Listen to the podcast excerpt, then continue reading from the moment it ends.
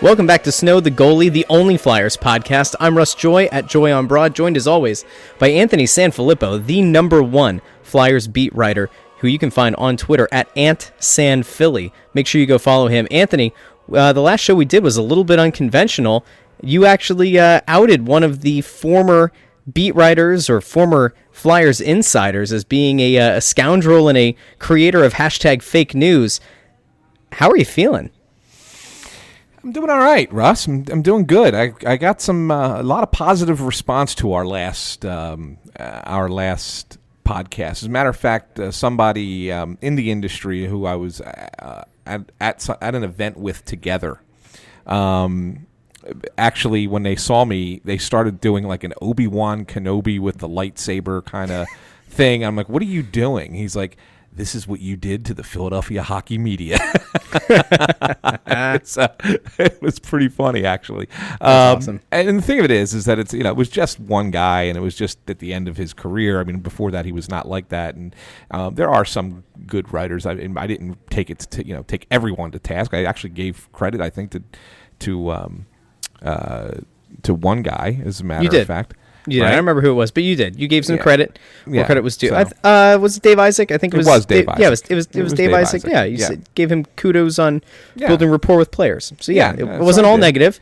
No, it wasn't all negative. So um, you know, and, and I'll Sanfilippo is uh, Sanfilippo is uh, Italian for uh, fair and balanced. Fair and not balanced. Lot, and not a lot of people know that. And I'll just give you another one. I mean, you know, a lot of people in this town still remember Frank Seravalli. If you are a big time hockey head, you know he works for TSN now. How the heck do you think the guy got the job at TSN? I mean, right? I mean, the guy had to be doing jo- his job pretty well. Wow, um, look at you. So complimentary. I mean, it, well, no, it, it, it's the truth. I mean, he had to be. He had to be doing a job well. I mean, you don't just suddenly become an American who gets a job in Canada for covering hockey, right? I mean, that's that's a. There's only been like two or three guys who've ever done that, right? And he's one of them. Um, and it had to be because he, you know, he was uh, well connected with players and agents, and and you know, and, and was respected in, in that manner. So, um, so yeah, there have been some good guys here, just not not enough. That's the problem. It's, it's crazy to hear you be uh, positive because I spent a good chunk of my morning uh, listening to Crossed Up, the uh, Phillies podcast. That if uh, people who are listening to this show are fans of the Phillies and aren't subscribed to, they should go check that out as part of the Crossing Broad podcast network. Um, I was listening to you and uh, and our Phillies writer Bob just uh, bantering back and forth about the Phillies, and I, I wasn't sure if you were going to be in a good mood tonight or not, but I'm, uh, I'm, I, I think it has something to do with the fact that it's not after midnight. I think I caught you at a good hour. That's See, that's exciting. You catch me when I'm awake, and then I'm, you know, I'm usually much more chipper. If I'm recording it, you know, either six o'clock in the morning when we, we recorded at six thirty in the morning on a Sunday. I really the last it. time we did it. So yeah, that's that's that's how you got me like real ornery. Um, and then if I'm doing it after midnight when I've been up all day, I mean, yeah, I'm kind of miserable. So, but you catch me now. We're recording at a reasonable time. It's just after dinner. Um, there's still daylight outside. Mm. And, you know, it, this is a good time to catch me, and you probably get me in a much better mood. Yeah, not a not a good time of uh, the hockey year, however. Not a lot going on. We're still over a month away from camp, and we are about a month removed from the Flyers making their biggest acquisition of the summer uh, in signing back fan favorite. I would consider him a fan favorite, a guy that I, I certainly liked in uh, James Van Riemsdyk. But what if we told the listeners of this show that it almost didn't happen? Anthony, you, yeah, uh, uh, uh, an industry source has told me that there uh, there had been another plan uh, in place. Uh, yeah. So let me put it to you this way. Let's we'll break down because there's gonna there's a lot I actually want to say on this. Um, so J, JVR was was signed, and the, and the Flyers brought him in, um, and uh, the contract was for um, five years, seven million a year, so five year, thirty five million dollar contract. Um, and if you remember, when we went and, and did the Snow the goalie with um, Flyers GM Ron Hextall uh, just before the draft and the trade de- and the uh, start of free agency, he expressed to us, and I didn't think he was lying at the time, um, that the the Flyers were not looking to sign anybody to a long term deal. They were really kind of looking for stuff still like in a more of a short term thing because they get you know we have guys coming and we don't want to be you know stuck with longer term contracts. I mean Hextall spent the first four years of his tenure as the general manager here getting rid of bad contracts as best as he could. Um, so I mean, you end up having um, a situation where he tells us this, and then two weeks later goes out and signs Van Riemsdyk for five years, thirty-five million, and you think, well, gee, Ron Hextall just lied to Anthony and Russ. Well, I don't necessarily think that's the case. As a matter of fact, I know it's not the case because because um, uh, you know we talked about sourcing material and how it's supposed to be done on our last episode, and um, and it was tied into the whole Joe Giglio um, report for the Phillies trading for Manny Machado, which was kind of weird. We were talking about baseball um, on the hockey show, but at the same time, it translated. It just translates to the kind of reports that get put out there and, and people using sources. And you see it all the time in, in a lot of sports, and hockey is no different. And we, you, you know, you really have to wonder who people's sources actually are when they are. Um, you know when they are reporting these trade rumors or potential free agent signings or whatever the case might be. So you always have to take it with a grain of salt. Um, so anyway, we talked about that on the last show, and immediately, I mean, I'm, i mean, we put that thing out. We recorded it at 6:30 in the morning on Sunday. You posted it what by like 10? I mean, it was out yep. what a couple hours. Yeah, I lit. I literally it was out a couple hours, and I called you later that afternoon that somebody within the Flyers had listened to it um, and called me immediately uh, to talk about the to talk about the podcast and about what I had said on the podcast. And as soon as that happened, in the process of the conversation that we had about the podcast and what I said, we started talking a little bit about the team, you know, and you know, how it shaped up this summer and you know getting ready for the off season. Maybe talk we talked a little bit about some of the prospects and we'll get into that in a minute too. I got I gleaned one really huge nugget of information that JVR wasn't quite the number one target at free agency. The hmm. Flyers, hmm. the hmm. Flyers' number one target, and it would make a lot more sense when you think back to what Hextall said to us, was a third line center. Well, not, not necessarily a third line, but a center for sure. It I was, was going to say the Flyers sure love their centers, right? Well, I mean, yeah, Russ. I mean, so the Flyers needed a center, and we kind of, you know, we had been talking about this, like who's going to be the center on the third line, and so the Flyers had a guy in mind that they wanted to to sign, um, and not for a long term, like Hextall had said to us, they weren't going to look for somebody long term, so they made an offer to a to a player, um, and said player turned down the Flyers' offer to take a different deal with a different team. That player is Paul Stastny. Whoa. yes. Who signed with the Vegas Golden Knights uh, for three years and 19.5 million. Hmm. Now, I don't want to give away all the specifics because then it might kind of, you know, direct, you know, people could figure out who might have told me this information. And I promised I wouldn't say anything that would, you know, identify who the person is. But the Flyers offer was two years. Um, and the annual uh, average annual value was higher over the over two years. So in other words, if Stastny would have taken the Flyers offer, he would have gotten one less year, but would have been making more money for two years. But instead chose a lengthier contract that pays him more money, even though it's less per year, but it pays him out over three years. That's what he chose. The Flyers were stunned. They thought that there was no way he would turn down the deal. Yeah, but he did. Yeah, I'm trying t- to trying to wrap my head around it. I mean, he's he's 32.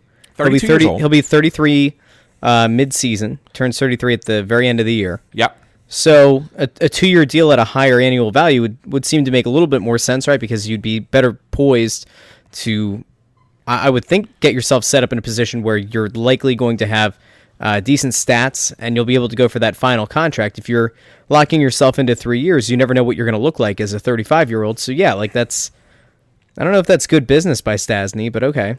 Well, I mean, so the way it works with Vegas, um, Vegas is giving him uh, it, so his average annual value is six point five, right?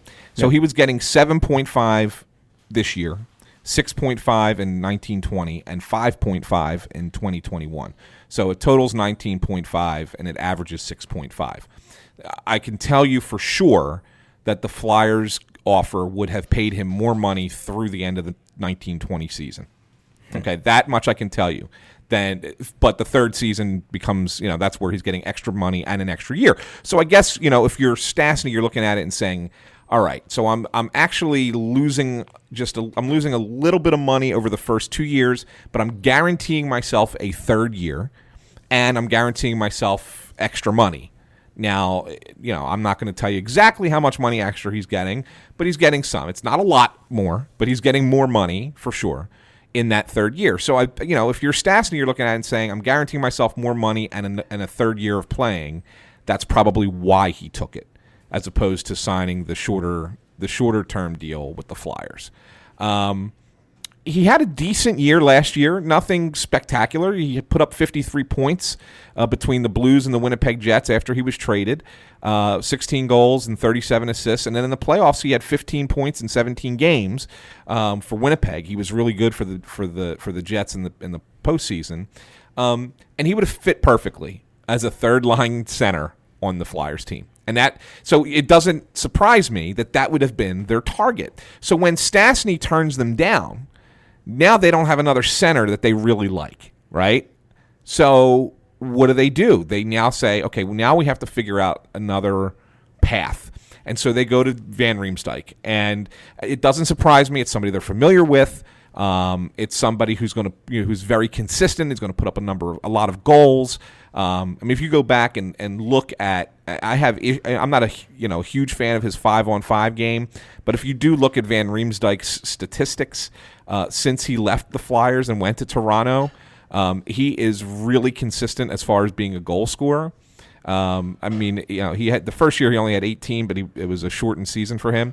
Um, but uh, it, uh, because it was the uh, lockout year, but mm-hmm. then every year after that, 30, 27 you know, injury year 14, but then 29, 36. I mean, so he's averaging 30 goals a year. I mean, that's that's what he's going to give you, okay?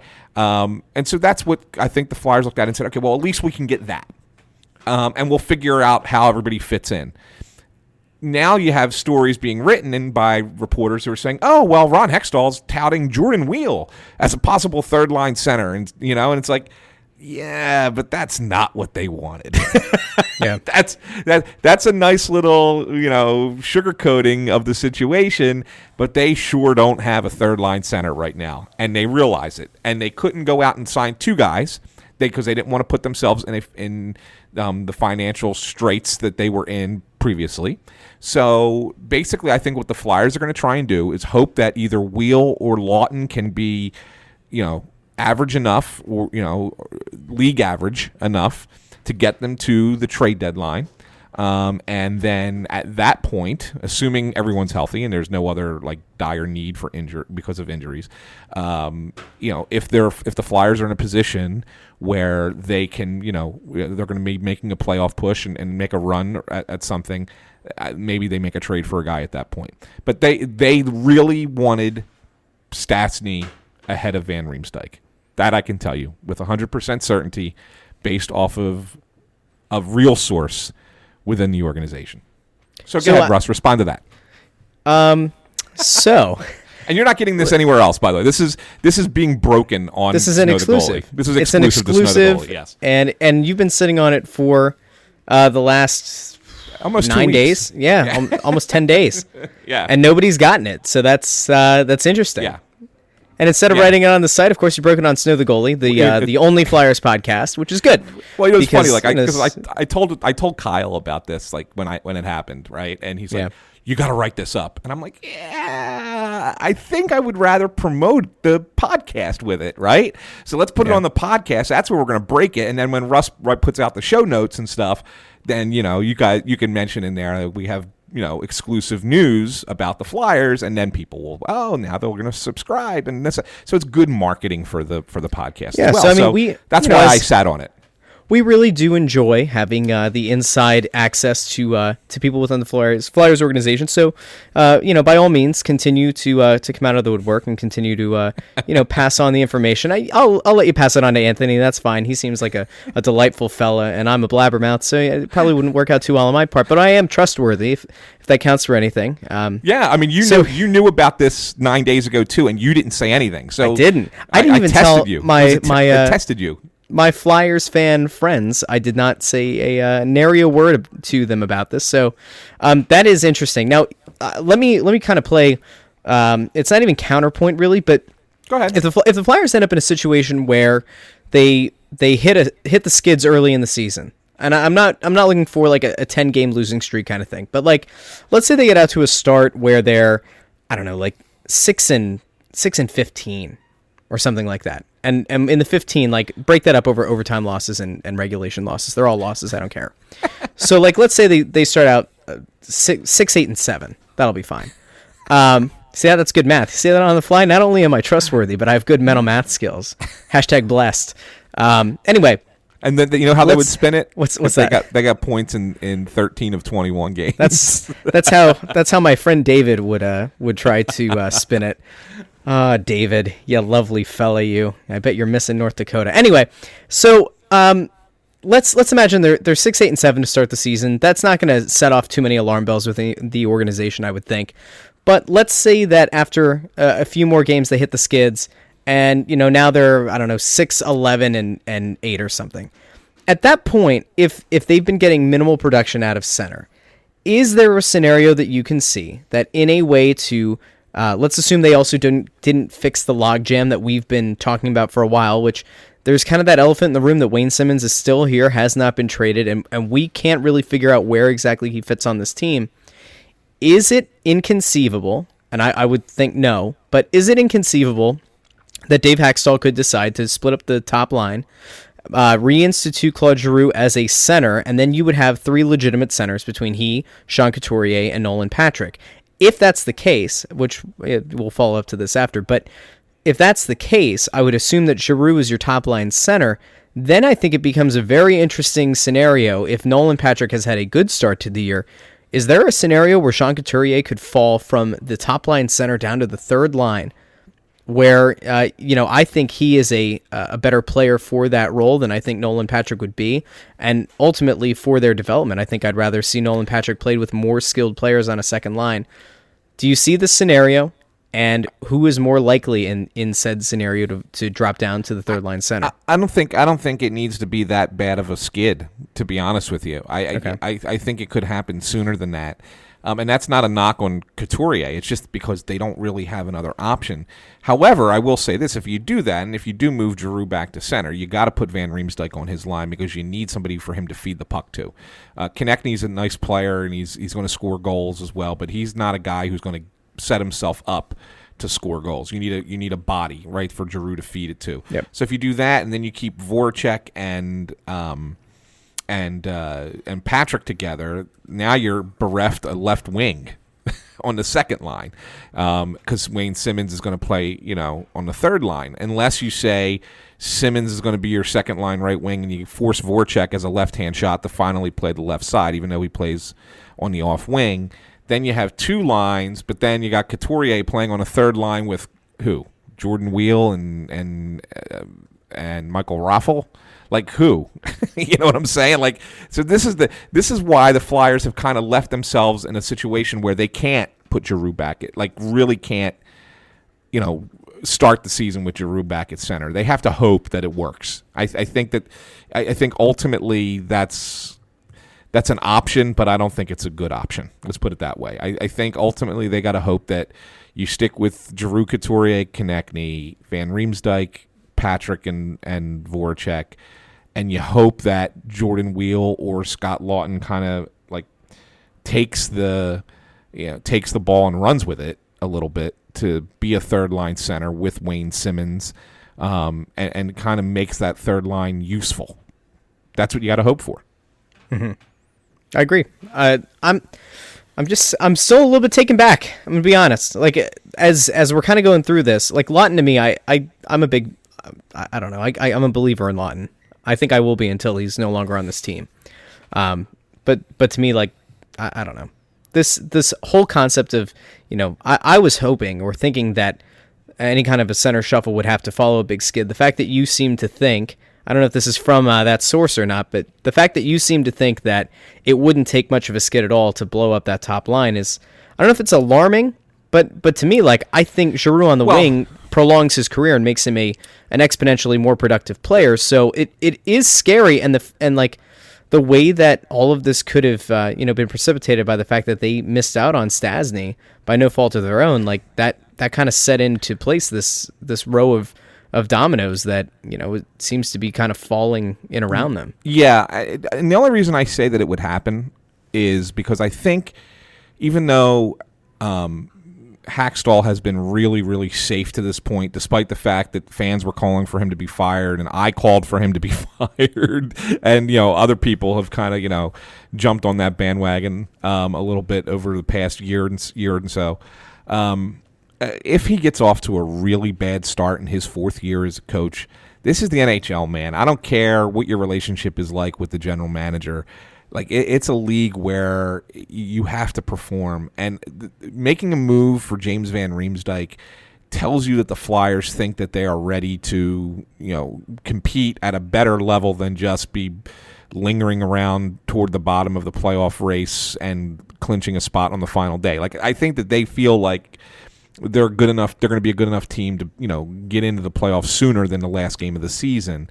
So if you get off to that bad start, I think that Hakstol has no choice uh, if he wants to keep his job than to try and than to tinker and try and find something that will work. And so that's why I think it's it's a possibility. I don't think it's a it's a you know it's something he's going to do right off the bat.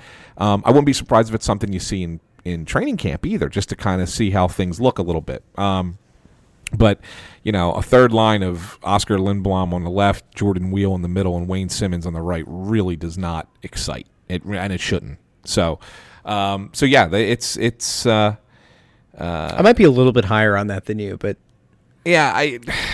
If I if just, Lindblom is able to settle in, I don't think it's that bad. Uh, I think anytime that Wayne Simmonds could represent your team on the third line, I think that shows that you at least have you know some decent depth on the wing. Um, yeah, you know, it, it kind of all kind of falls back on their inability to sign their, their number one target. I don't know. I you know, and I think the closer that we get to the season and the less that we hear about a potential Wayne Simmonds deal, the more that I think we're, you know, in a situation where we have to accept the fact that he's probably going to be here. And, and when I say accept the fact, like I, I, don't want that to come off as a as if I'm looking at that negatively. I like Wayne Simmonds a lot. I'd prefer him to be on this team. Um, but I just don't know if if the role that he's going to be playing as a as a third line wing is really doing him justice. And I I think he would be poised for a much a much bigger season. I expect that coming off the injuries that he had, he's going to have a bounce back year, and that's going to kind of propel. I think what's going to be the next issue, and that's he's going to be up for a contract, and the market that's been kind of set in a way uh, in in recent signings makes me think that he's going to be cost prohibitive, especially because the Flyers signed Van Riemsdyk to a $35 million deal. I, I just don't see a scenario where he stays. So then we kind of get into this like potential upending of the team mid-season where, you know, you've talked in the past about how the the Flyers, the the locker room, you know, views Wayne Simmonds as this great leader. You know, if if you're going to upend your team mid-season, you know, to maybe make that trade for a center, um, or to, to make some kind of a, a big splash at the deadline, knowing that Wayne Simmonds isn't somebody that you're going to be able to re-sign at the end of the year, but you think that you know he has some kind of trade value as as part of a bigger package. Um, I, I I worry about the kind of negative ramifications that could have for the locker room, but I wouldn't be totally surprised to see them deal him at the deadline. Well, again, it really kind of depends on the situation where the team is. But you know, the one thing you got to look at is Van Riemsdyk and Simmonds are the same age, right? I mean, Simmonds might look like he has more miles on him, but they're the same age. Um, and I think Wayne Simmonds, being with the exception of this past season, being that same consistent 30 goal scorer that we're used to, if he comes out and and starts to have the kind of season that he's used to having, he's healthy and he's putting up the goals and and you're seeing him like on that pace. Isn't he going to want a 5-year, 35 million dollar contract himself? Yep. I mean, I think so. I think so. Uh, James Van Riemsdyk, at the same age, with the same with similar production, is making more than three million dollars a year more than Wayne Simmonds. I don't know if the, I don't. Yeah, like that's what I'm saying. So like I think that the Flyers are putting have put themselves in a little bit of a bind with this Van Riemsdyk contract in a lot of ways. And it and it's funny because it was not their number one target. That if they would have just gotten if if if Stastny would have just taken their offer, Van Riemsdyk doesn't sign here, and excuse me, the Flyers still have a pretty solid, you know, top top nine forwards, um, and but it's better balanced and less of a concern financially. And I think that this was a this was the first time where I feel like Hextall and uh, new vice president and uh, assistant general manager Barry Hanrahan, who who handles the salary cap, f- the first time they kind of went off their own page. They kind of went off script. And I don't know if it was a knee jerk reaction or if it was this was plan B all along. I don't know. But I do know that Stastny was their, their number one target and it fell through. What's really interesting, uh, I, I guess, you know, as we kind of project forward, the fact that Tom Wilson got just over $5 million a season from the Capitals, you know, he was an RFA, but he's 24. He's averaged, what, seven goals per season, I think. Um, he certainly did not do much to help the Flyers uh, in their pursuit of, uh, you know, maybe trying to sign Wayne to a, a reasonable deal. But you're right. If if Wayne even remotely shows himself to be the kind of player that we've grown accustomed to seeing him be, it it certainly doesn't put the team in a good position financially. And you know, again, the the Stastny thing not working out. Um, I know that the the annual value might have been higher and it was a short term deal, but you can construct a contract to have lower value in the first couple of years and then have it balloon in the third or fourth year. Um, I don't know. I I think the uh, the info that you just provided to uh, the the Flyers fans is uh, is going to have some some pretty seismic uh, uh, fallout. I would guess on We'll Twitter. see. So I got more, by the way. Yeah. Oh, there's more. This is great. But wait, there's more. Uh, Huh. You get inside sources, and you get inside sources. Everybody gets inside sources. uh, yeah, no, this is more uh, for down the road stuff. This is great. I lo- look at this. You're happy. You're not bitter or angry. You're in a good mood. We started the podcast well. We even had a tech difficulty that we edited out that nobody's going to have to know about. Well, I just right. told them about it, but you're even happy after that. yeah. And you have more news? I have more. yes. So this is Oh, and we have a big announcement at the end of the podcast that I didn't preview. I'm lot so bad on. at this. I'm so bad at this. Okay, That's continue. right. That's right. Um, so I have some, you know, prospect news. Um, let's start with the guys they drafted last year. Uh, Morgan Frost. please. All right, obviously had the big year in junior. Um, and everybody's loving the fact that, that Morgan Frost had that big year. You know, the Flyers even admit that they didn't expect him uh, to put together the kind of season that he had um, at, with uh, the Sault Ste. Marie Grey- Greyhounds, where he scored 112 points in 67 games and then 29 points in 24 playoff games. I mean, that he had a heck of a year uh, for the Soo. Um, so it, it was it came kind of came out of nowhere because the year before with the Soo, he only put up 62 points in 67 games, and they thought he was a little bit better than that, but they didn't think he was going to suddenly jump up 50 points, okay, and, in a season, and that's what he did.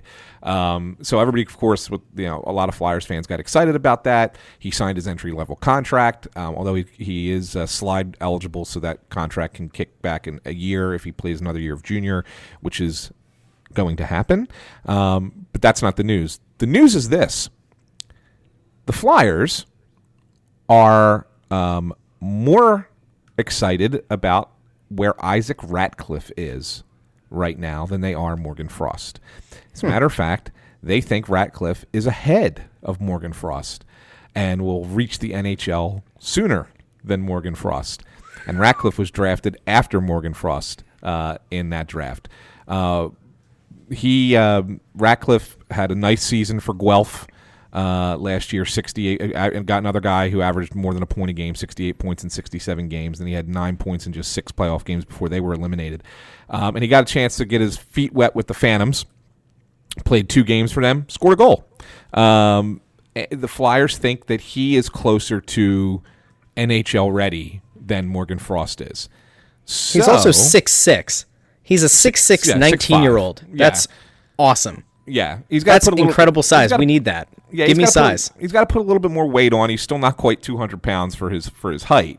Um, Google and- says he's 201 pounds. Anthony, get you know, find a different slant. Thank you. all right. Well, I, I have him at 6'5", 194. Uh, just so just so Well, you he's know. he's obviously grown according to Google. He's now 6'6", 201, and next week he'll be uh, 6'6", and a quarter and uh, 204 because he will have gone to Shake Shack for a double shack burger. They're fantastic. But uh, anyway, anyway, and they like they play two different positions. All right, Frost is a center, Ratcliffe's a winger. Um, but the Flyers might need a winger, um, you know, later this year, and don't be surprised if Ratcliffe uh, gets that opportunity. Um, just kind of throwing that out there. So that's another thing that I was told uh, in this same conversation.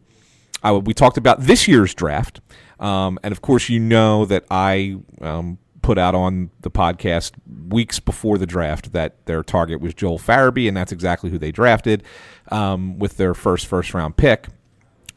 However, uh, their second first round pick kind of surprised us a little bit, right, Russ? Yeah.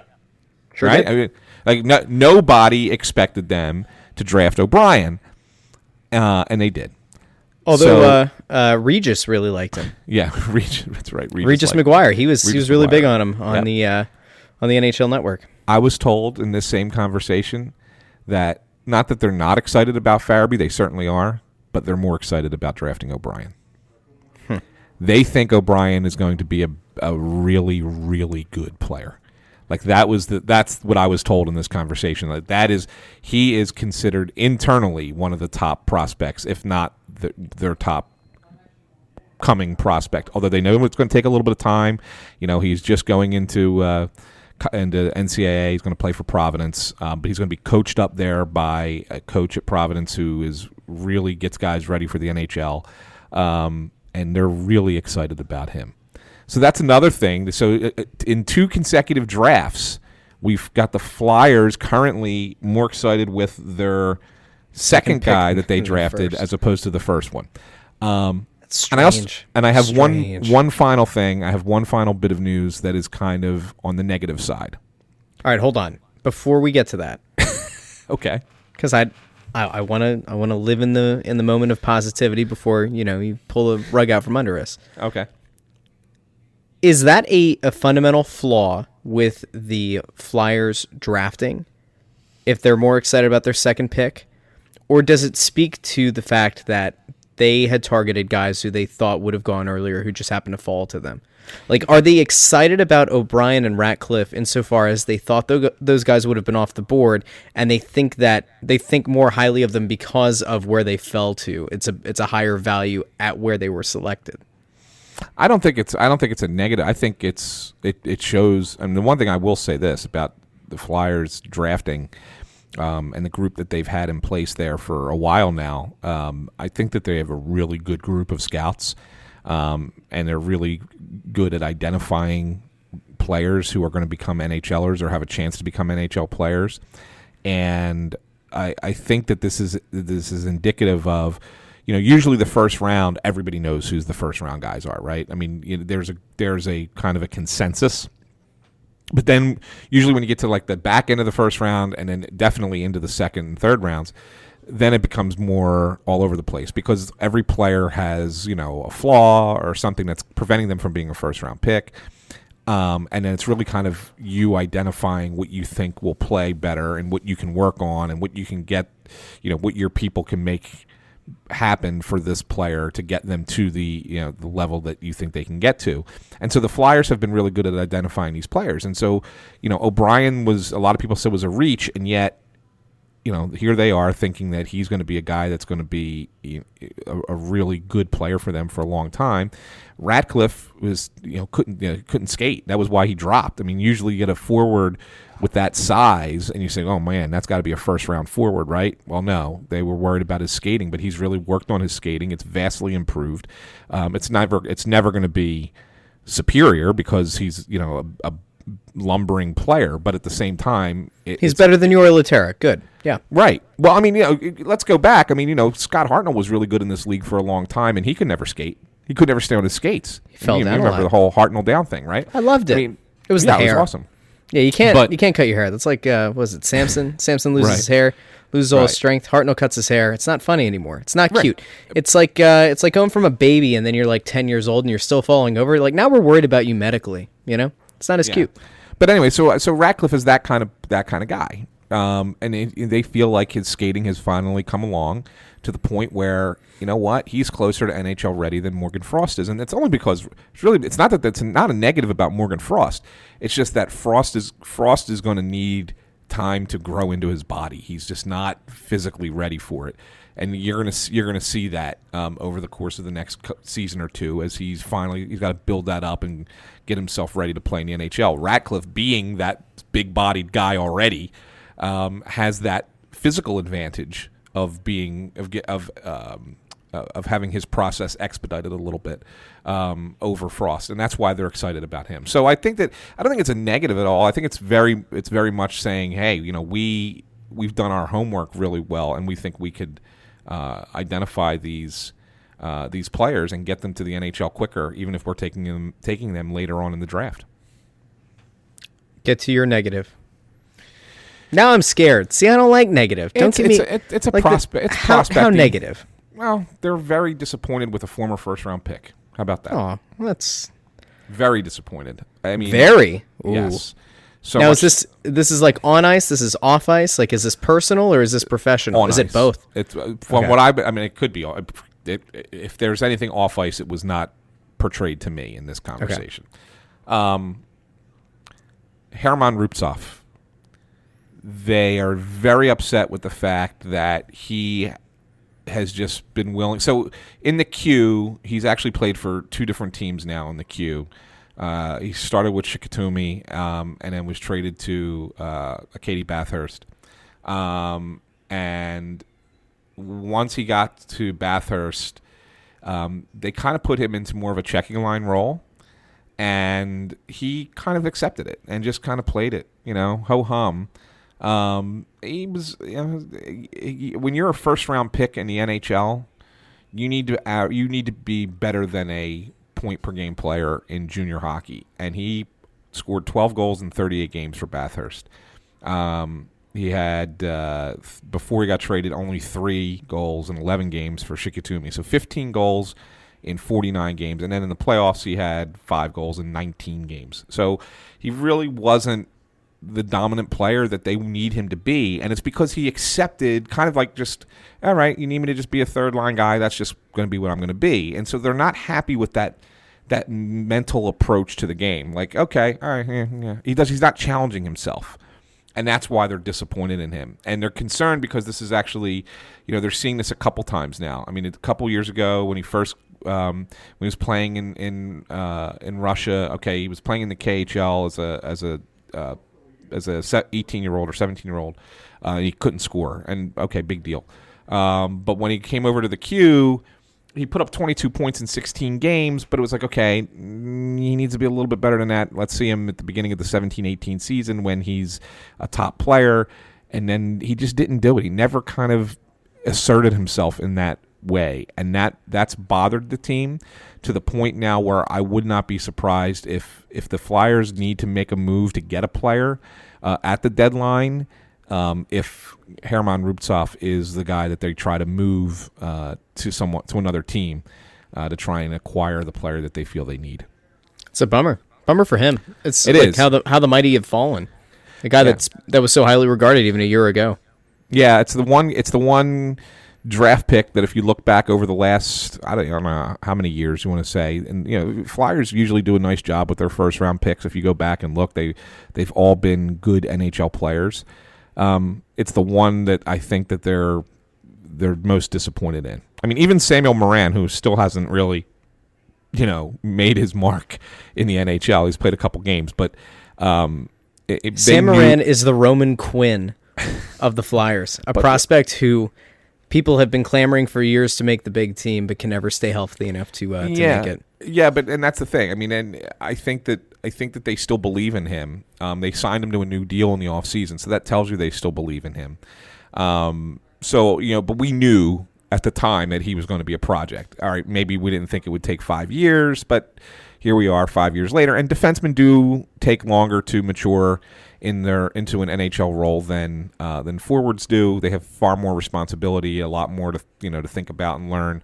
Um, that, that's why when you see what Provorov's doing uh, at the age that he is, it, you, you really know you have something special there. Um, you know, it, it, it, that's why we were when we were having the whole discussion with uh, Kevin Kinkead, um, you know, about when he was putting his top twenty-five players in Philadelphia list together. Like we told him Provorov's got to be higher, and the reason is is because he almost didn't have. He had him in, I think the the low twenties. He, he and I said, dude, he needs to be top ten. I'm like, he yeah. should. I'm like, he should be top ten, top fifteen at the very worst. Yeah, a number I, one defenseman as young as he is. Yeah, and, like, and he didn't quite understand why, but I'm, I'm telling you that, and I keep saying it over and over again. In five years, you'll know why we pushed for Provorov to be on that list higher than, than you had him. Um, but so so that's what makes what he's doing so impressive. But Morin, you know, I, I think that I think that they the Flyers still believe in him, and I think that they, he's at some point going to get that opportunity. I'm not certain that Rubtsov ever gets the opportunity with the Flyers, and then you know they probably don't want it public that that they're very disappointed with him uh, as a player. But uh, whoops. I guess that counts out of the bag. Um, but at the same time, you know, I'm sure there are other teams who would take a flyer on a first round pick who's maybe underperformed to this point, and you get them, you know, get them into your system and you give them a shot. I mean, that happens in sports all the time.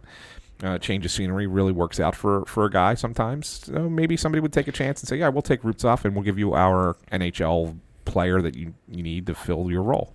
Yeah, so they're going to trade Rubtsov and um, and Wayne Simmonds, and they're going to promote Ratcliffe. Good. All right, so we know what's going on, and that's going to be part of the uh, Erik Karlsson trade. Good. Who still hasn't been traded? Uh, it's unbelievable. Eric, what are you doing? By the way, so you, we've mentioned signings, we've mentioned trades, and uh, we'd be remiss if we didn't point out that uh, while we've recorded this podcast, it broke that Robert Hägg signed a uh, two-year contract. Yep. Um, for uh, 1.15 million per season over the two years. So that's a total of 2.3 million dollars. For those of you who uh, don't have a calculator handy, you're welcome. Not a bad deal. Uh, Hägg is is I, I would say he's intriguing insofar as I don't think he's going to ever become a, a top pair defenseman. I think that's pretty safe to say. Um, but he's certainly a guy who, uh, you know, is NHL caliber uh, probably on a, a, bottom pair. Maybe in a in a good scenario for him, he ends up being a, second pair defenseman, but not a bad guy, and and certainly not a bad cap hit. I think he was making around eight forty, yeah, like eight hundred forty seven thousand dollars last year. Yep. So it doesn't represent that big of a of a jump, and you consider the fact that he's now proven that he can kind of hold his own in the NHL. So I think that's worth a, a modest increase. So uh, I think he was the last notable restricted free agent that the Flyers had uh, going into the season. So it's good to to get that kind of figured out, you know, well in advance of camp. Yeah, absolutely. And you know, arbitration was coming up, um, so they had to get they had to get something done with him. Um, and so yeah, and and the thing of it is, is by signing him to a two year deal, he's still a restricted free agent after that. So you still have control, uh, even though he's he's 23 now, so he's got two more years his uh, age 24 year and age 25 year. So you have him going into his age 26 year still as a restricted free agent, and you can make a determination at that point um, where you think he um, where you think he fits. So. Um, yeah, no, it's good. That's that's good for the Flyers. Good for Hextall to get that done, um, and, really, you know, locks you in now. I mean, now when you look at this this team, um, they have you know seven NHL defensemen. I mean, I know technically Provorov and Sanheim, because they're still on their entry level contract, could be moved down to the minors. Um, obviously, Provorov's not going to be. I would hope Sanheim isn't this year. I think that you know he's at the point now where he's he should be on this team and ready to roll. Um, but uh, the only defenseman that I think has a shot, you know, to make it um, out of out of camp uh, that's in the minors is Phil Myers. Um, Otherwise, I think you know who your defensemen are going into the season. Yep. I mean, you, MacDonald, Gostisbehere, Gudas, Hägg, Provorov, Sanheim, and then they have that uh, Christian Folin who they signed from the from the Kings. Um, as I'm looking forward to uh, to Christian Folin's uh, uh, top pair minutes that he's going to be getting this year, while uh, Travis Sanheim rots in the uh, press box. That'll be really exciting. Thanks, David. Yeah. David, I know you're listening. Let Sanheim play. Please free him from the press box.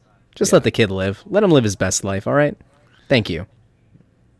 So anything else? Uh, I I don't I don't think there was anything else from your source, right? That was the uh, no, that was the end of it. Uh, that's it. And that's and on a down note, good. Thank you for that. That's. Uh, well, I mean, did you want me to start with that and then save the you know bury the lead? I could have done always, that. I mean, they always say you know start with the bad news, right? But you uh you really went Well, I did. Well, I did, and to be fair, the news that I started with wasn't necessarily good news, Fair. right? I mean, it wasn't. Yeah. It wasn't bad news, but it wasn't Okay. good news. Yeah. Um, I guess it's time for the uh, third edition of Who's That Flyer? Oh boy, here we You know what go. the best part of Who's That Flyer is? I think of a random flyer, and I pull up his stats, and I give you the uh, the thing, and I, I just looked this guy up, so I'm, I'm feeling pretty good about it. All right, Here we go. are you ready? Uh, as So this always- man, this man played 13 years in the NHL. All right, not 13 all for, seasons. Not, not all for the Flyers. 13 seasons.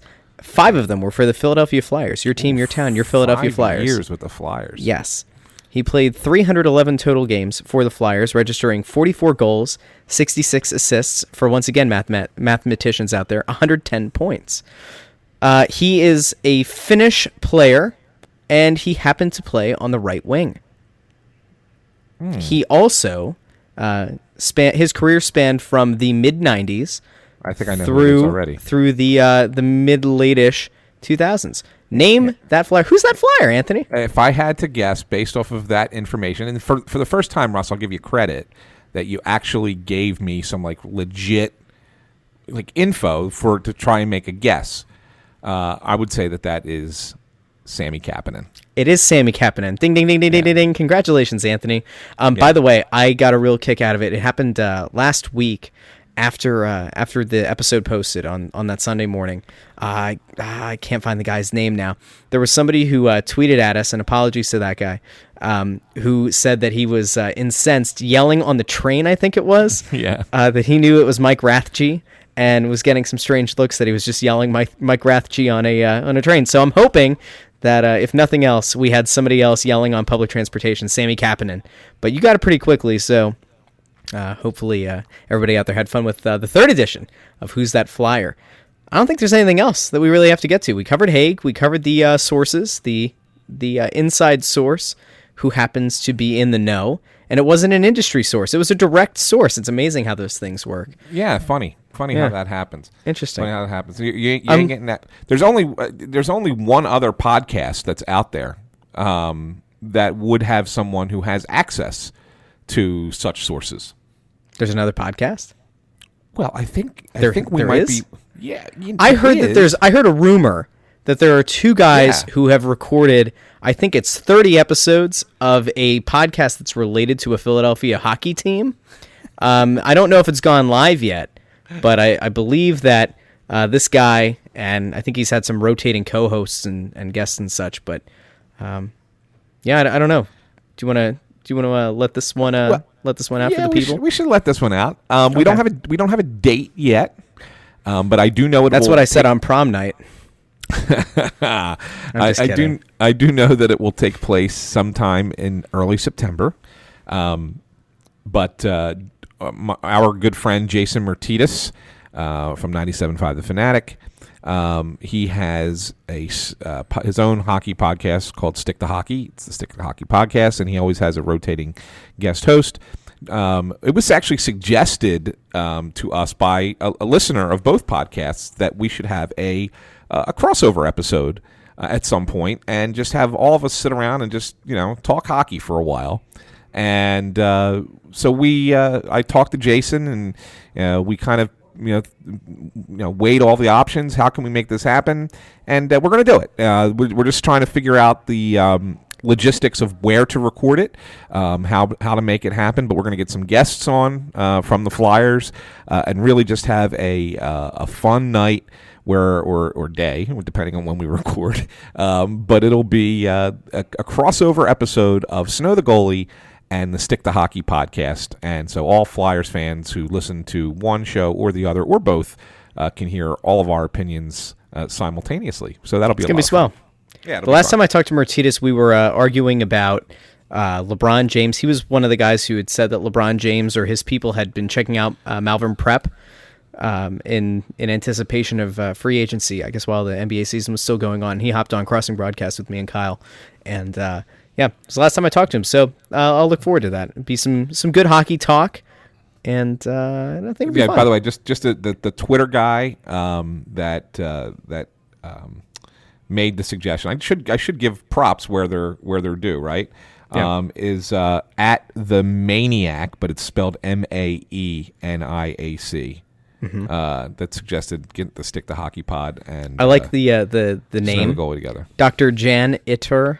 Yeah, Yeah, I know, Dr. right? Yeah. That's pretty good. That's I good. like that. Good stuff. So that's like who that, that's who yeah. it was that made the suggestion, and uh, so we are we said that you know what, not a bad idea. Let's see if we can make it happen, and we're going to make it happen. So it, So I uh, guess stay we're the- tuned for information on that. We're the only Flyers podcast, and, and Jason Martinez also has a uh, you know a, a hockey podcast. I I guess he may or may not discuss the Flyers from time to time, so that's uh that's good. I guess there's room in this town for a, a second podcast. I guess we'll allow it.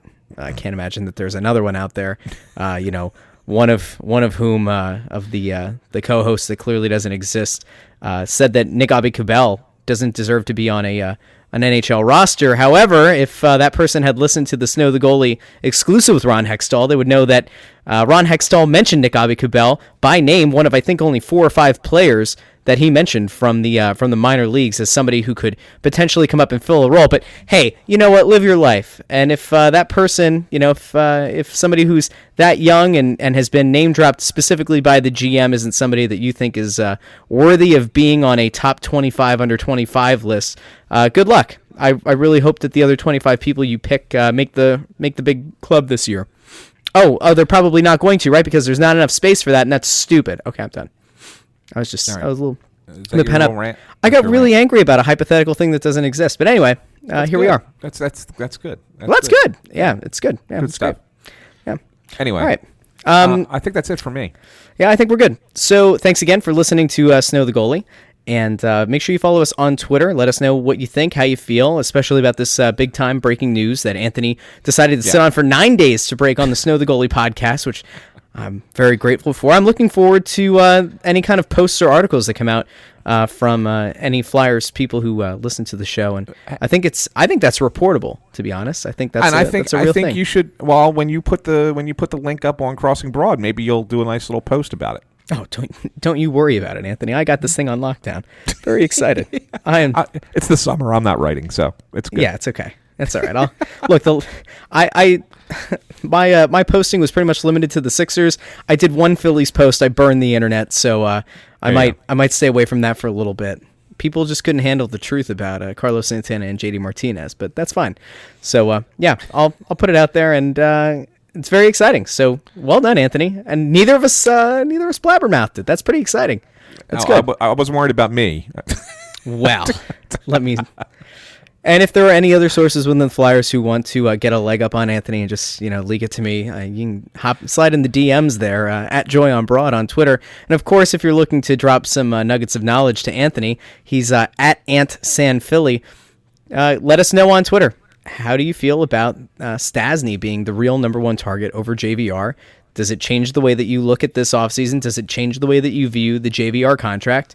And how do you feel about the way that the organization uh, feels about Isaac Ratcliffe and about uh, Jay O'Brien? And yeah, let us know.